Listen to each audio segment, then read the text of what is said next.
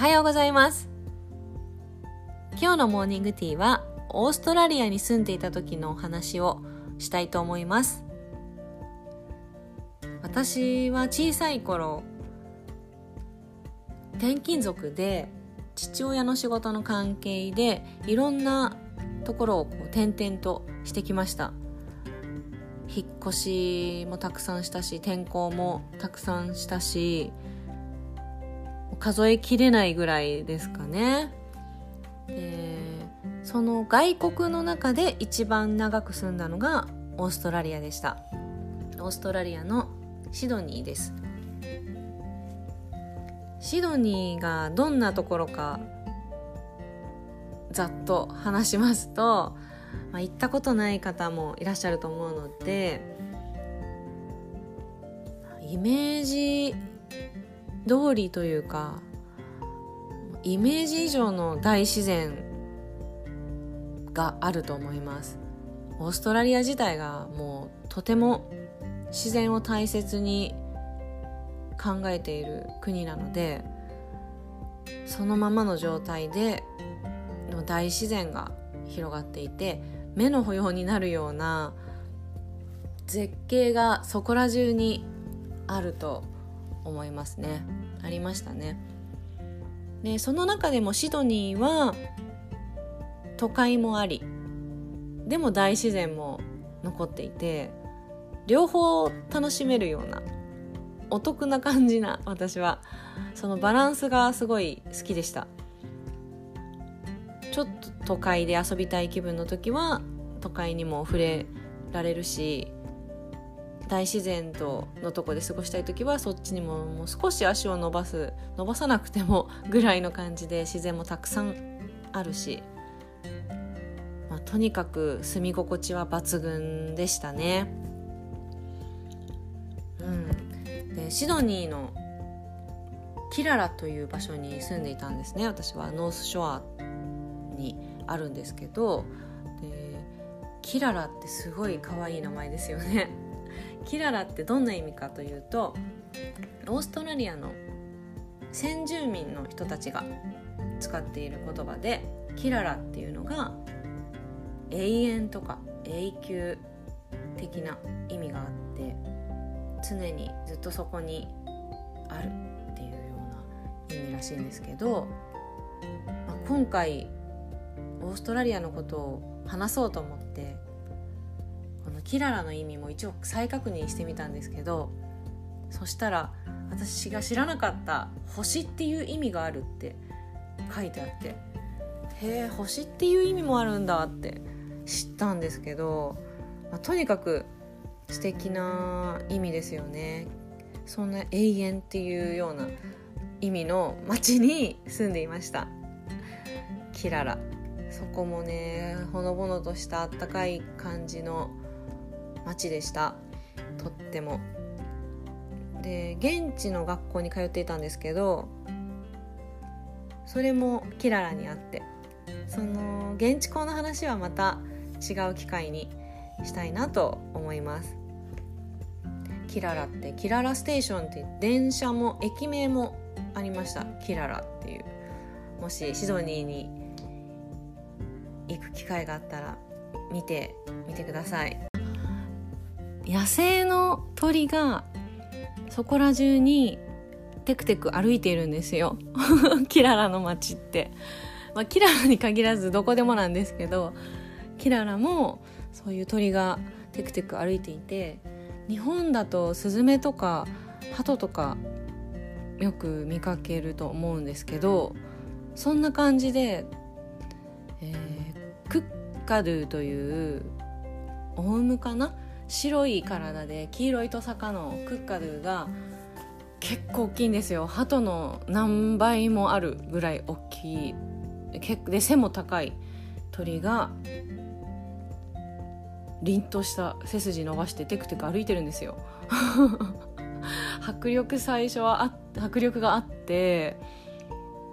で全く人間にビビらないというかもうな懐いてるっていう感じでしたね。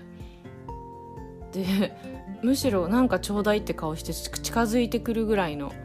勢いでした。クッカで。そうその餌とかをみんな与えてるっぽいんですよ。どうやら。だから多分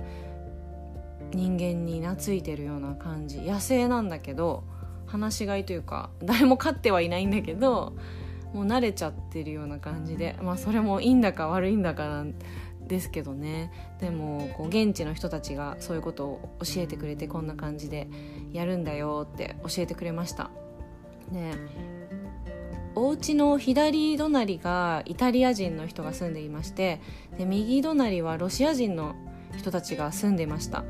でイタリア人のご夫婦はもうとっても陽気で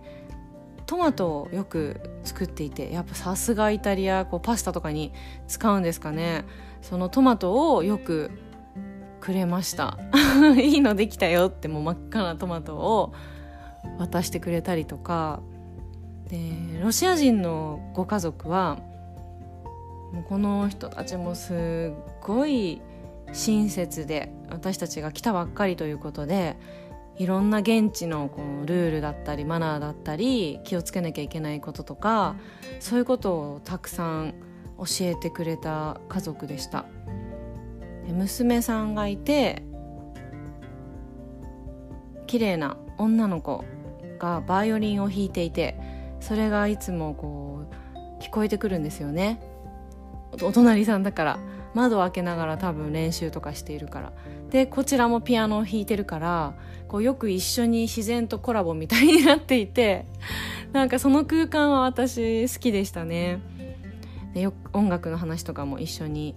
知ったりしてましたね。でもその子も現地でも育ってる子だから鳥にはこうやって餌をあげた方がいい。何かあげる時はこういうものを選んでこうやってあげるんだよとか。この鳥は触れても大丈夫とか危険じゃないからよくの手に乗せてリンゴをあげて大丈夫っていうローリキーっていうレインボーカラーの鳥がいてカラフルなもうすっごい可愛らしい色している鳥なんですけどまあローリキーはね意外と目つき鋭いんですよ。よ可愛いパッと見可愛いんだけど乗せてみるとものすごい怖い目してるんですよ だけどまあ危害は加えてこないしチュンチュンチュンチュンつつきながらリンゴを食べるっていう感じでで私の父親がニックネームジェームスっていうんですけど J またはジェームスって呼んでるんですがもう J がもう鳥とか生き物が大好きで もうそれを鳥と戯れるのがもう楽しそうで楽しそうで。私たち子供はもうすぐ最初は興奮したけどすぐ飽きちゃって対してこうあげようあ餌やるって感じではなかったんですけどもう父親はもう多分最初から最後まで戯れてました鳥と毎朝。でもう J があげるもんだからたくさん 鳥がやってくるんですよね。大きなさっきのオウムのクッカドゥもそうだしローリキーっていうレインボーの鳥さんをいっぱいこう体に乗せてどうだって感じで写真撮ったりとか。あとは肉食のクッカバーラっていう鳥がいてその鳥には唯一肉をあげるっていうのも教わりましたね現地の人に。肉食のクッカバーラが一番優しい顔してるんですよ。可愛い顔。だけどもうどこに肉を投げても絶対落とさないぐらいもう俊敏でバッてってバッと獲物を取って。でもこう人間に危害を加えてこないからそんなに危ないもの鳥では危ないことはない感じなだったんですけどね。だから割とずうずしいぐらいコンコンコンって鳥がノックしてくるんですよ。窓を。そんなほのぼのとしたこともありました。もうとにかくジェームスが喜んで鳥にあげていたという思い出ですね。そんな懐かしい思い出でした。最初はこんな感じでオーストラリアの話を終わりたいと思います。また。ちょくちょく小出しに話していきたいと思うのでまた聞いてください。では